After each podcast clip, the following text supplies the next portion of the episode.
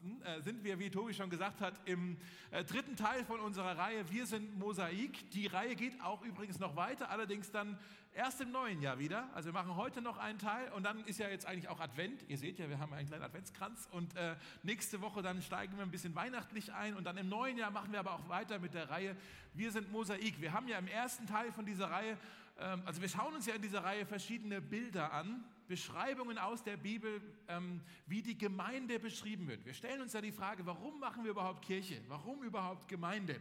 Ja, und im ersten Teil haben wir uns angeschaut, das Bild äh, Mosaik oder die Gemeinde ist ein Leib, ein Körper, ja, dass wir gemeinsam so funktionieren wie ein Körper. Letzte Woche haben wir darüber gesprochen, dass wir eine Familie sein wollen. Und heute geht es weiter mit dem nächsten Teil. Wir sind ein Tempel.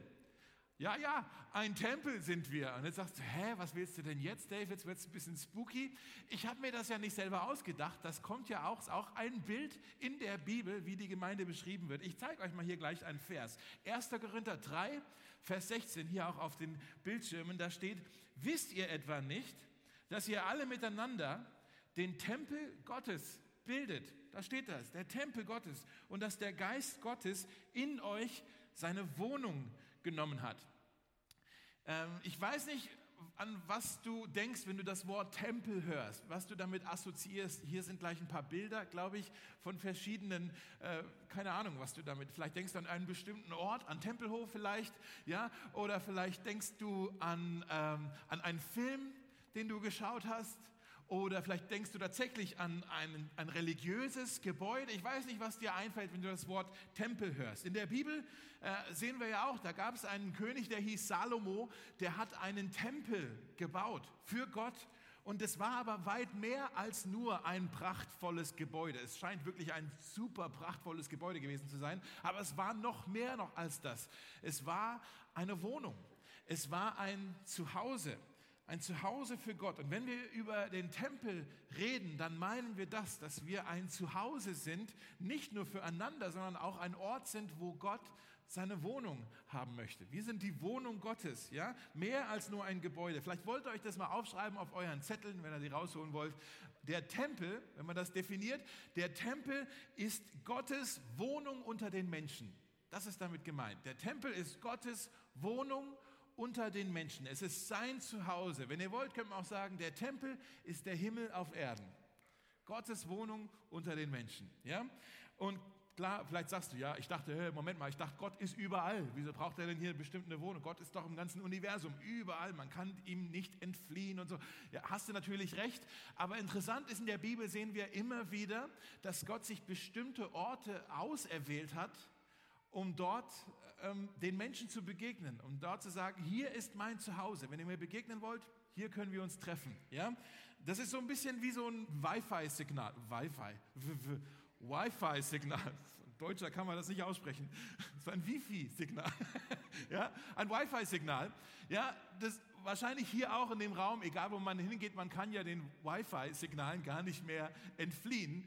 Äh, aber meistens nehmen wir das ja gar nicht wahr, dass hier jetzt gerade irgendwelche Daten durch die Luft fliegen. Ähm, wir merken das eigentlich erst dann, wenn wir verbunden sind mit dem Signal und damit auch davon irgendwie auch profitieren. So ist es auch irgendwie mit Gott. Ein bisschen blöder Vergleich, aber so ist es mit Gott. Ja, Gott ist eigentlich überall, aber wir nehmen ihn dann wahr. Er möchte dann seine Gegenwart ähm, manifestieren, sich offenbaren, wenn wir da irgendwie mit ihm ja auch verbunden sind. Dann wird es plötzlich eine ganz andere Realität für uns. Und Gott sagt, der Tempel, das ist immer dann der Ort, wo ich sage, hier ist jetzt meine Wohnung, hier könnt ihr euch mit mir verbinden, hier könnt ihr mich wahrnehmen, hier könnt ihr mich kennenlernen, hier ist mein Zuhause, hier ist der Himmel auf Erden. Macht Sinn? Okay? In der Bibel, es ist wirklich spannend, ähm, hat Gott sich immer wieder verschiedene Orte ausgesucht, wo er gesagt hat, hier ist mein Tempel, hier könnt ihr mir begegnen. Und ich möchte euch das heute wirklich, ich hoffe im Schnelldurchlauf, mal ein bisschen zeigen. Wir fangen mal ganz vorne an in der Geschichte der Bibel bei Adam und Eva. Die befinden sich nämlich dort in einem Garten, der hieß Eden. Garten Eden war auch so eine Art Tempel. Ja? Äh, nicht, weil das ein Gebäude da stand, aber das war der Ort, wo Gott unter den Menschen wohnte. Gott hat ja das ganze, die ganze Welt erschaffen und er hat gesagt, hey Adam und Eva, ihr könnt hier überall wohnen, aber er hat nicht zu denen gesagt, hey, also macht's gut, schönes Leben, ich bin dann mal wieder weg, irgendwo anders im Universum. Nein, er hat, wir sind ja geschaffen worden, damit wir Gemeinschaft mit Gott haben dürfen, damit wir in einer Beziehung mit ihm aufblühen dürfen. Und deswegen hat er gesagt, hier, das, die ganze Welt ist eure, ihr könnt hier überall wohnen. Übrigens, ich bin hier drüben in diesem Garten. Dort könnt ihr mit mir Gemeinschaft haben, in Eden. Dort, dort, dort könnt ihr mich kennenlernen. Dort möchte ich mich euch offenbaren. Und, und da waren die natürlich auch. Ja, da, da, wo Gott ist, da wollten die sein. Und da heißt es auch im 1. Mose 3, dass halt Gott da auch tatsächlich durch den Garten spazieren ging. Ja, das war der Ort, wo er tatsächlich gewohnt hat. Seine Wohnung unter den Menschen. Dann kam ja der Sündenfall und ähm, durch die Sünde wurde der Mensch dann tatsächlich von der Gegenwart Gottes getrennt, kein Zugang mehr zu diesem Garten. Ja? Und äh, Gott hat aber trotzdem gesagt, Mensch, ich vermisse die Menschen. Ich möchte trotzdem nach wie vor Gemeinschaft haben mit denen. Ich möchte äh, irgendwie eine Verbindung haben mit denen. Und es ist super spannend, dann, was wir in den nächsten Kapiteln dann lesen, ist, dass er immer wieder ganz unterschiedliche Orte ausgewählt hat, Gott, ja, um irgendwie mit Menschen in Kontakt zu kommen. Und dann waren diese Orte, wenn ihr wollt, waren auch so gefühlt so kurz Tempel. Ja, also hier ist jetzt Gott, hier können wir ihm jetzt begegnen, hier möchte er sich uns offenbaren. Das waren ganz verschiedene äh, Orte. Schreibt ihr ein bisschen mit, das könnt ihr da auch ein bisschen sehen, glaube ich. Ne? Ähm, zum Beispiel sehen wir ähm, das mal bei Jakob. Äh, das war äh, Abraham, Isaac, Jakob, der, der, Enkel von Abraham, von dem wir schon viel gesprochen haben. Äh, und der Jakob, der hatte mal, der war in einem Ort, der hieß Bethel. Und dort hat er geschlafen und hat dann diese Vision gehabt, dass genau dort an diesem Ort so eine Himmelsleiter war, die hochging bis zum Himmel. Und die Engel, die liefen hoch und runter von dieser Treppe. Und er hat dann am nächsten Morgen gesagt, Mensch, der Herr ist ja an diesem Ort und ich habe es gar nicht gemerkt. Ich war gar nicht, okay, ein Wi-Fi-Signal, aber ich habe es gar nicht geschnallt. Ich war gar nicht verbunden. Und jetzt habe ich es gesehen. Hier ist Gottes Wohnung. Der Himmel hier verknüpft sich hier mit der Erde. So nur ein Beispiel, ja. Dann ein bisschen später lesen wir von dem Auszug aus Ägypten, als Israel aus der Sklaverei befreit war.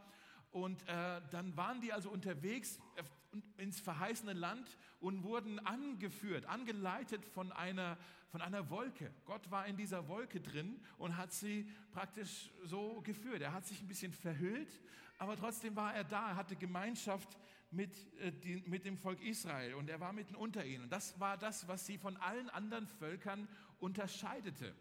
Das war nicht, weil sie die beste Wirtschaft hatten oder die beste Streitmacht hatten oder die beste Fußballmannschaft hatten. Nein, was sie auszeichnete, war, Gott ist bei uns. Keine Nation war je so privilegiert wie das Volk Israel zu diesem Zeitpunkt. Das Mensch, Gott ist hier. Er führt uns an. bis zu dem Punkt, dass Mose einmal, der Anführer von, von Israel, der hat einmal gesagt, ähm, Herr, wenn du nicht mit uns gehst, dann schick uns nicht fort von hier. Deine Gegenwart ist ja eigentlich alles, was wir haben. Wenn wir dich nicht haben, dann haben wir nichts. Ja, du, du, schick uns nicht fort von hier. Und dann sagt Gott, ähm, okay, dann, dann bau mir ein Zelt. Bau mir eine sogenannte Stiftshütte.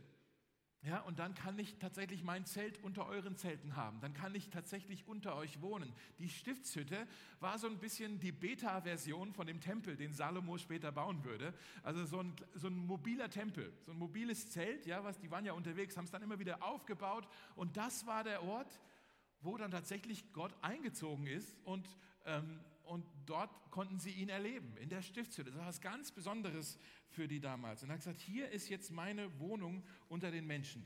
Und dann ein bisschen später sind sie dann angekommen, Jerusalem ne, war dann schon eine Stadt und dann war Salomo einer der Könige, der gesagt hat, so wir bauen jetzt hier mal einen ordentlichen Tempel. Äh, und die hat wirklich einen prachtvollen Tempel äh, dahingestellt in Jerusalem. Und die haben den fertig gebaut und dann haben sie ihn eingeweiht. Und dann könnt ihr mal nachlesen, 1. Könige, ich glaube 18, da ist dann diese Stelle, wo ähm, halt tatsächlich die Herrlichkeit Gottes diesen Tempel erfüllt. Und das war, die war so dicht, man konnte nicht mal mehr reingehen in diesen Tempel. Da war jetzt Gott drin. Das war also irgendwie, okay, Gott ist jetzt wirklich hier. Das war ähm, sein Zuhause, sein, seine Adresse auf der Erde. Wenn Gott irgendwo war, zur damaligen Zeit, ja, in Jerusalem, Tempelstraße 1. Ja, da, da, da wohnt Gott. Das war sein. Und die Leute haben das geliebt. Mensch, Gott ist hier bei uns in der Stadt und er bringt den ganzen Segen mit. Gott ist hier. Deshalb geht es uns so gut. Und dieser Ort wurde ein Ort für den Gottesdienst. Die sind dorthin in die Vorhöfe und haben dort Gott gefeiert. Sie haben gesagt, die haben das, das war, ähm, das hat ihnen so viel Leben geschenkt. Ja? Und wir sehen auch ganz viele Psalmen, ähm, äh, vielleicht kennt ihr diesen, äh, wie lieblich sind mir deine Wohnungen, ja? wie lieblich ist mir dieser Tempel oder besser ein Tag in diesen Vorhöfen von deinem Tempel, als sonst irgendwo anders zu sein. Tausend andere Tage, hier ist ein Tag bei dir, ist besser als sonst tausend. Ja? Also, die haben das geliebt, dass sie dort Gott erleben konnten in diesem Tempel. Und ähm, ja, die Gegenwart Gottes hat für sie das verheißene Land zum verheißenen Land gemacht. Ich würde sogar sagen, die Gegenwart Gottes ist das verheißene Land. Auch für uns. Wenn Gott hier ist, das ist das verheißene Land. Das ist für uns das Versprechen. Gott ist da. Ja? Dann war das Problem ein bisschen mit, seid ihr noch dabei? Ja, bei, beim Volk Israel war das Problem, dass sie eigentlich dann die, äh, leider die, die Sünde von Adam und Eva wiederholt haben und die wollten auch lieber unabhängig sein. Und Gott hat das so verletzt und das ging immer noch irgendwann hin und her und dann irgendwann hat Gott sich tatsächlich zurückgezogen aus dem Tempel, war nicht mehr da. Und mit Gottes Gegenwart ging auch der Segen und der Schutz und all das ging weg. Und dann ist Jerusalem gefallen. Die Babylonier kamen und äh, das ganze Volk, also die, die es überlebt haben, waren für 70 Jahre im Exil ähm, in Babylon. Und als sie dann irgendwann wieder zurück dürften, haben sie die Stadt wieder aufgebaut, haben die Mauern wieder aufgebaut, haben sogar den Tempel wieder aufgebaut. Aber es gibt keinen Hinweis darauf oder auch keinen Bericht davon in der Bibel, dass Gottes Gegenwart irgendwann wieder in diesen Tempel eingezogen ist. Die haben den Tempel, das Gebäude stand wieder, aber Gott ist nicht wieder eingezogen. Und das ging 400 Jahre lang. 400 Jahre lang hat Gott geschwiegen. Gab auch keinen Prophet, der irgendwas verkündet hat, gar nichts. Ja, 400 Jahre Gottes Abwesenheit, Gottes Schweigen. Und die Leute haben gedacht, ja, Gott hat uns jetzt vergessen. Aber Gott hat die Menschen nicht vergessen. Er war kurz davor, etwas noch viel Besseres zu machen. Er war kurz davor, noch viel näher zu kommen. Jesus, Immanuel, Gott mit uns. Jesus war ein Tempel. Jesus war ein herumlaufender Tempel, nicht mehr ein Gebäude, sondern hier ist jetzt Gottes Gegenwart in der Form eines Menschen. In der Bibel heißt es über Jesus das Wort. Jesus, er wurde Fleisch, er wurde Mensch und er wohnte unter uns. Das Wort hier ist eigentlich, er stiftshüttete unter uns. Ja? Das Wort Stiftshütte als Verb. Er hat sein Zelt unter uns aufgeschlagen, in der Form eines Menschen. Er wurde einer von uns, er hat sich uns offenbart und doch haben die meisten es überhaupt gar nicht wahrgenommen. Jesus hat einmal gesprochen, Johannes 1, mit einem, äh, der hieß Nathanael. Und er hat zu Nathanael gesagt, äh, du wirst den Himmel offen sehen, wenn du mir nachfolgst. Und du wirst sehen, wie die Engel über den Menschensohn, er redet hier von sich selbst, über den Menschensohn hoch und runter laufen. Merkt ihr die Verbindung zu Jakob? Er hat gesagt, ich bin jetzt dieser Ort, diese Himmelsleiter, dieser Ort auf Erden, wo du Gott begegnen kannst. Das bin jetzt ich. Später in Johannes 2 sagt er einmal, äh, er redet über seinen eigenen Körper als einen Tempel und er sagt, ihr könnt diesen Körper zerstören, aber nach drei Tagen werde ich das wieder aufbauen, diesen Körper. Und er, die Leute haben gemeint, er redet von dem Tempel, dem Gebäude in Jerusalem. Er hat aber von seiner Auferstehung schon gesprochen. Ja? Und die Jünger, die das geschnallt haben, dass hier wirklich Gott mit ihnen unterwegs war. Die hatten die Zeit ihres Lebens in der Gegenwart von Jesus. Und deshalb müssen wir das kapieren. Als Jesus dann eines Tages zu ihnen gesagt hatte, hey, ich werde bald wieder von euch gehen, das muss unglaublich herzzerreißend für sie gewesen sein. Dass sie gesagt haben, ja, aber Jesus, wo sollen wir denn jetzt hingehen ohne dich?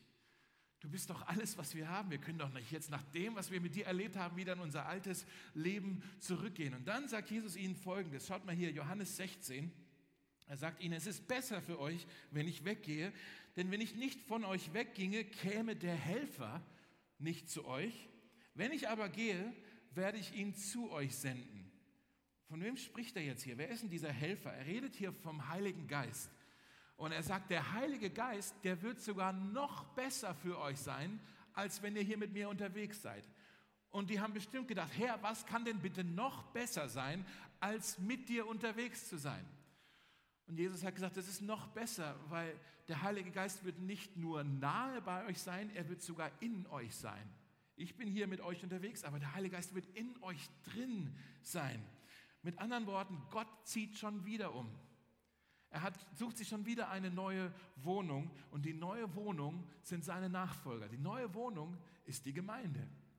Deswegen hat das für uns Relevanz, dieses Thema, dass Gott hier bei uns einziehen möchte. Die Gegenwart Gottes ist jetzt nicht mehr in einem Garten, nicht mehr in irgendeiner Wolke, zu der wir hochschauen müssen, nicht mehr in einem Gebäude, nicht mehr in einem Zelt, in einem Tempel. Nein, die Gegenwart Gottes ist jetzt hier mitten unter uns.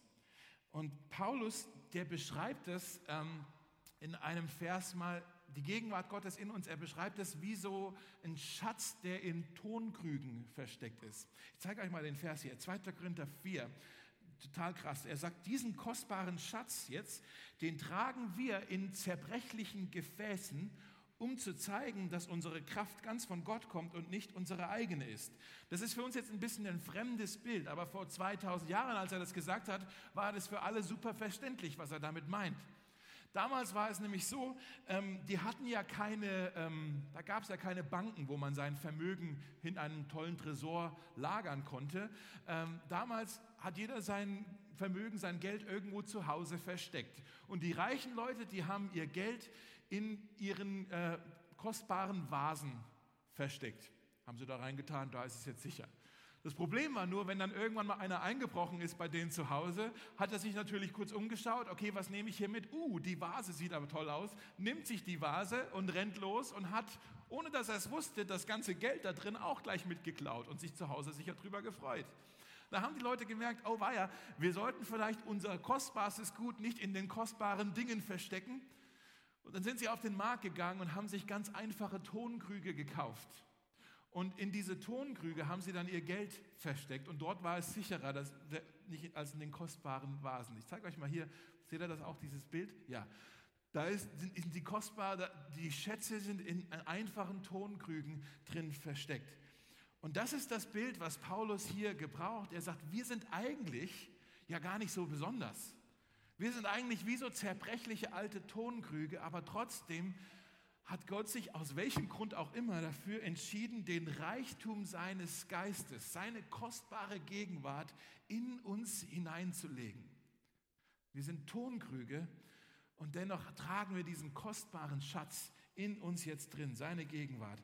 In Apostelgeschichte 17 sagt Paulus auch, der äh, sagt er, der Gott, der die ganze Welt gemacht hat und alles, was darin ist, er wohnt nicht in Tempeln oder nicht mehr in Tempeln, die von Händen gemacht sind. Und dann in 1. Korinther 6 sagt er, wisst ihr denn nicht, dass euer Leib ein Tempel des Heiligen Geistes in euch ist, der euch von Gott geschenkt wurde? Euer Leib ist ein Tempel, dort ist das Kostbare, was Gott selbst ist, ist in unserem Leib jetzt hineingelegt. Können wir da mal ein bisschen anfangen, drüber zu staunen? Das ist schon ziemlich krass hier, oder? Was ich hier verkünden darf. Ich habe einen Bekannten, der äh, heißt Charlie, der ist so ein Zeichner, der malt Cartoons und so. Und der hat vor einer Weile mal folgende Illustration re relativ schnell äh, hinskizziert. Vielleicht seht ihr das auch. Ist es da? Ja. Also hier ist diese Kirche, das ist ein Gebäude und dann der kleine Mensch daneben, das ist der Tempel. Ja. Seht ihr das? So, wir, wir, denken ja oft, ja, an Tempel denken wir an, an irgendwelche äh, ganz grandiose Gebäude, aber eigentlich sind wir jetzt der Tempel. Das ist das, was Paulus uns hier sagen möchte. Wir sind jetzt der Ort, wo Gott wohnen möchte. Und dann nochmal den Vers, den ich vorher gelesen habe, 1. Korinther 3, 16 und 17. Wisst ihr etwa nicht, dass ihr alle miteinander den Tempel Gottes bildet und dass der Geist Gottes in euch seine Wohnung, da ist das Wort, genommen hat? Gottes Tempel ist heilig und ihr seid dieser Tempel. Also vorher hat er noch gesagt, wir sind alle Tempel des Heiligen Geistes und jetzt sagt er hier, wir sind alle miteinander der Tempel. Nicht ganz viele Tempel, sondern wir sind alle, wir bilden gemeinsam einen Tempel. Und das ist irgendwie auch schwer zu begreifen, aber es scheint so, dass in unserem Miteinander, in unserem Kollektiv findet Gott seine Wohnung. Dort möchte er gerne sein. Jesus hat selber gesagt, da wo zwei oder drei zusammen sind, da bin ich mitten unter ihnen, da wohne ich, da, da habe ich Gemeinschaft mit euch. Dann, wie ihr zusammen seid, dann, dann bin ich auch da. Das ist ein krasses Versprechen. Vielleicht sagst du jetzt, okay, Dave, ziemlich interessant bis hierher, schöner Geschichtsunterricht. Aber was hat das denn jetzt konkret mit Mosaik zu tun? Warum tangiert uns das denn überhaupt, dass wir hier ein Tempel sind? Warum schauen wir uns das an? Ich will euch noch schnell heute vier Dinge zeigen, tatsächlich vier, ihr müsst schnell mitschreiben, vier Dinge zeigen, die passieren, wenn wir in Gottes Gegenwart kommen, wenn wir sein Tempel sind, wenn wir bei ihm zu Hause sind. Vier Dinge, die wir da auch irgendwie erwarten können. Denn wenn wir tatsächlich der Tempel sind, dann ändert das doch alles, was jetzt hier passiert. Dann sind wir hier nicht nur so ein Sonntagstreff, wo sich halt ein paar von uns versammeln, sondern wenn Gott hier ist, wenn Gott jetzt da ist, dann können hier Dinge passieren, die würden nicht passieren, wenn wir uns hier nur so treffen. Ja? Das ändert unsere Erwartungshaltung, wenn wir zusammenkommen, wenn wir kapieren, wir sind ein Tempel. Das Erste, was ihr euch aufschreiben könnt, ist, im Tempel, da erleben wir die Gegenwart Gottes. Im Tempel erleben wir die Gegenwart Gottes. Wir sollten das nie selbstverständlich nehmen, dass wenn wir hier uns treffen, auch zu einem Gottesdienst, dass wir da Gott begegnen können. Wir können ihn kennenlernen. Wir können verstehen, herausfinden, wie er wirklich ist. Und deshalb feiern wir auch so gerne Gottesdienste. In Psalm 122 heißt es, ich freue mich an denen, die zu mir sagen, lasst uns zum Haus des Herrn gehen. Komm, wir gehen dahin. Komm, wir beten zu Gott. Komm, wir singen ihn. Komm, wir preisen ihn. Komm, wir kommen in seine Gegenwart. Lass uns das tun. Und das löst Begeisterung in uns aus. Manche von euch, vielleicht kommt ihr ja zum Gottesdienst und ihr habt vielleicht irgendeine so Vorstellung davon, äh, wie Gott denn eigentlich ist. Vielleicht habt ihr irgendwie ein Bild davon, wo ihr sagt, ja, ich stelle mir Gott gerne so vor. Oder vielleicht sagst du auch, äh, ich befürchte, Gott ist vielleicht so und so. Und ich glaube, Gott möchte diesen Vorstellungen, die wir oft mitbringen, möchte er entgegentreten, indem er sich selbst uns offenbart und uns zeigt, wie er wirklich ist. Und dann kapieren wir, ach, so ist Gott.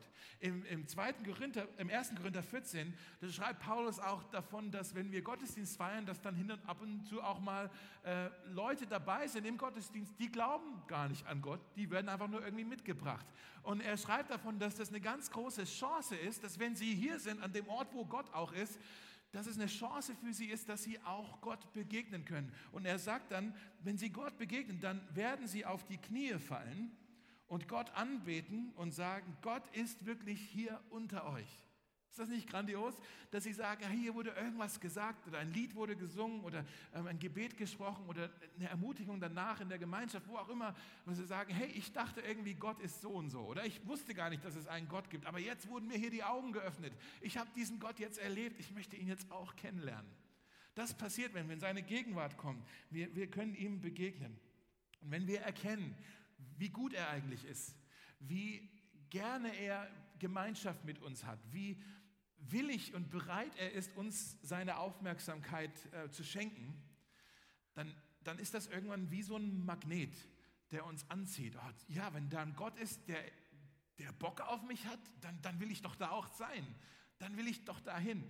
In Jeremia 3,17 heißt es, alle Völker werden dorthin angezogen. Sie werden sich dorthin versammeln in der Gegenwart des Herrn. Die Gegenwart des Herrn, sie ist, sie ist anziehend, sie ist anlockend, sie ist einladend, sie ist, sie ist hinreißend. Ja, wir werden dorthin gerissen, da wollen wir sein. Das Zweite, was ihr euch aufschreiben könnt, was passiert, wenn wir in den Tempel kommen, im Tempel erfahren wir die Vergebung Gottes.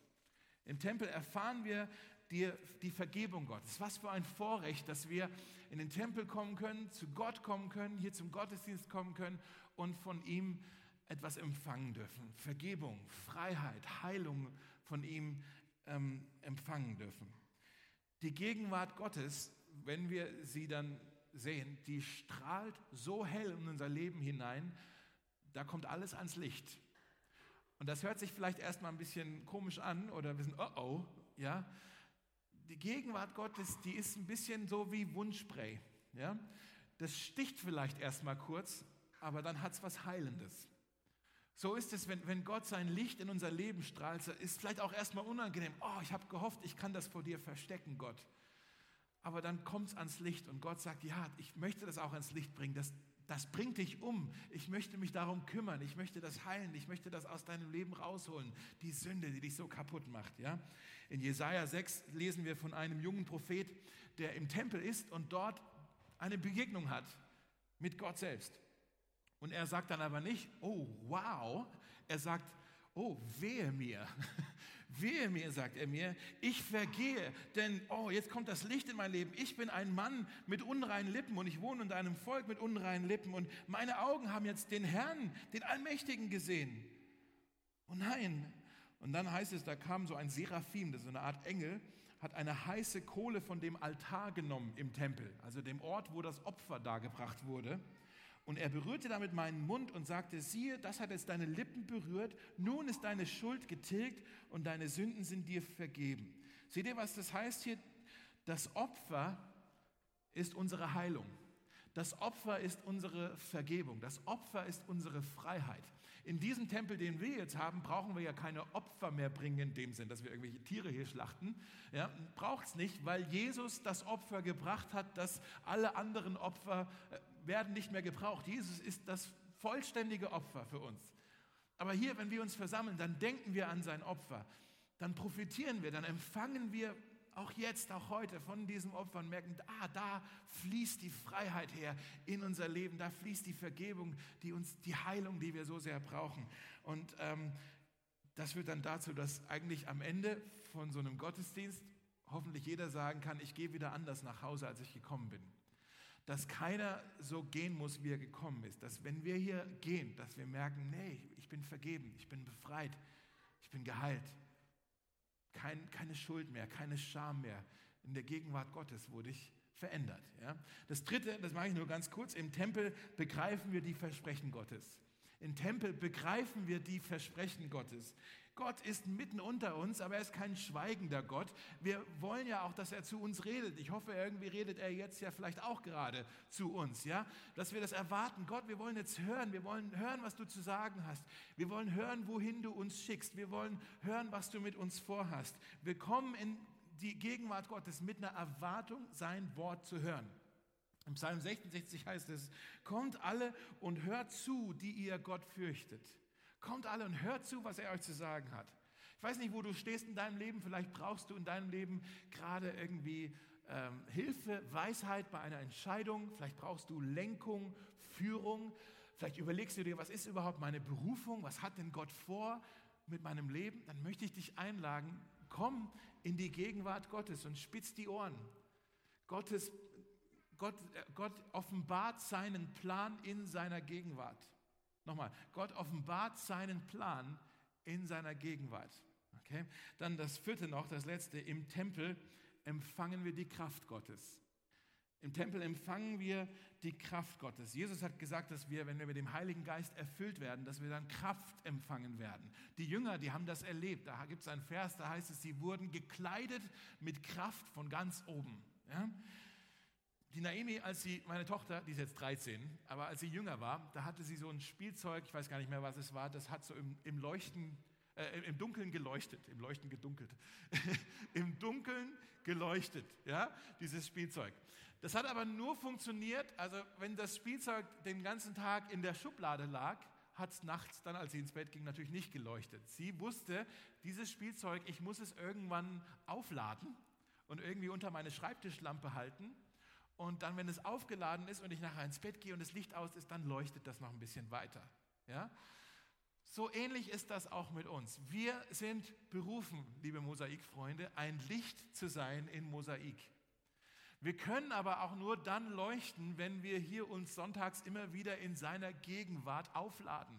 Ja, das ist so, unsere Mission, unser Auftrag, das fließt aus unserer Anbetung heraus. Da bekommen wir die Kraft. Wir können Jesus gar nicht nachfolgen, wenn wir nicht die Kraft des Heiligen Geistes haben. Wir können gar keinen Unterschied machen in Berlin oder irgendwie ein Licht sein, das leuchtet in Berlin, wenn wir nicht uns selber hier immer wieder regelmäßig neu aufladen in dem herrlichen Licht seiner Gegenwart. Macht das Sinn? Ja? Deshalb ähm, wollen wir uns ihm immer mehr nähern. Wir bekommen die Kraft in seiner Gegenwart. Vielleicht wollt ihr euch das aufschreiben. Die Kraft Gottes ist in der Gegenwart Gottes. Die Kraft Gottes ist in der Gegenwart Gottes. Wenn wir uns Gott immer mehr nähern, umso mehr spüren wir auch die Kraft, die von ihm kommt. Das ist so ein bisschen wie wenn du irgendwo ein Lagerfeuer hast. Ja, und wenn du weit weg stehst, äh, dann, dann siehst du zwar das Lagerfeuer, aber wenn du dich dem näherst, dann spürst du plötzlich die Wärme. Und wenn es dir kalt ist, dann bleibst du da auch stehen, dann, dann überträgt sich diese Wärme auf dich und du kannst dich an diesem Feuer aufwärmen. Die Bibel beschreibt den Heiligen Geist ähm, wie so ein Feuer, das in uns brennt. Aber ein Feuer, das ist ja nicht statisch, das, ist, das, ist ja, das kann manchmal lichterloh brennen, manchmal auch ein bisschen weniger brennen, manchmal sind es nur noch glühende Kohlen, dann musst du wieder ein, ein Holz drauflegen und dann passiert da wieder was. Ja? Und wir, wir können so dieses Feuer in uns immer wieder neu entfachen lassen. Dieses Feuer vom Heiligen Geist, das hat verschiedene Dinge, die das bewirkt. Es, es brennt die ganze Sünde in uns aus, es hat was Reinigendes, aber es setzt uns auch ähm, in Brand im positiven Sinne. Ja? Also wir sind Feuer und Flamme, wir haben eine Leidenschaft für Jesus. Und das passiert, wenn wir uns immer wieder neu äh, ja, von, dem, von dem Feuer ähm, anstecken lassen. Ja? Ähm, vielleicht ist dein Feuer ja ausgegangen, vielleicht denkst du, ah, es sind nur noch heiße Kohlen oder selbst die Asche, die scheint langsam kalt zu werden. Äh, dann lade ich dich ein. Ich glaube, das ist eine Einladung für uns alle, dass du heute wieder dich anstecken lässt vom Feuer seiner Gegenwart. Ja? Das ist eine Einladung für uns alle. Ähm, egal wie viel oder wie wenig du schon mit dem Heiligen Geist erlebt hast, wir alle brauchen das, dass wir immer wieder neu in seine Gegenwart kommen und uns immer wieder neu aufladen ähm, bei ihm. Und Jesus hat ein tolles Versprechen und damit lande ich hier schon langsam. Äh, Lukas 11, 13, da sagt Jesus, euer Vater im Himmel, er wird denen den Heiligen Geist geben, die ihn darum bitten. Ein krasses Versprechen, ein einfaches Versprechen, aber wir wollen hier Jesus tatsächlich beim Wort nehmen. Wir dürfen den Vater im Himmel um den Heiligen Geist bitten und er ist gerne bereit, diesen Heiligen Geist uns zu schenken dieses Feuer in uns wieder neu zu entfachen. Und wenn du heute wieder neu oder vielleicht zum allerersten Mal mit diesem guten Geist erfüllt werden möchtest, dann wollen wir da gleich dafür beten und, und hier Jesus beim Wort nehmen und schauen, was passiert, ob du hier wieder neu Feuer und Flamme bist äh, für Jesus. Wir brauchen da keine Angst davor haben, dass jetzt irgendwie vielleicht was Komisches passiert. Wir brauchen aber auch nichts manipulieren. Wir brauchen nicht denken, oh, jetzt muss hier irgendwie eine ganz bestimmte Erfahrung gemacht werden. Das kann meistens was ganz Nüchternes sein, dass da irgendwie gar nicht jetzt so viel äh, passiert, aber du das vielleicht auch erst in den kommenden Stunden, Wochen merkst, ja, dass da jetzt was passiert ist heute. Ähm, wir wollen einfach nur auf ihn jetzt schauen, auch wenn wir die zwei Lieder, ihr könnt schon mal kommen, ne? zwei Lieder noch singen.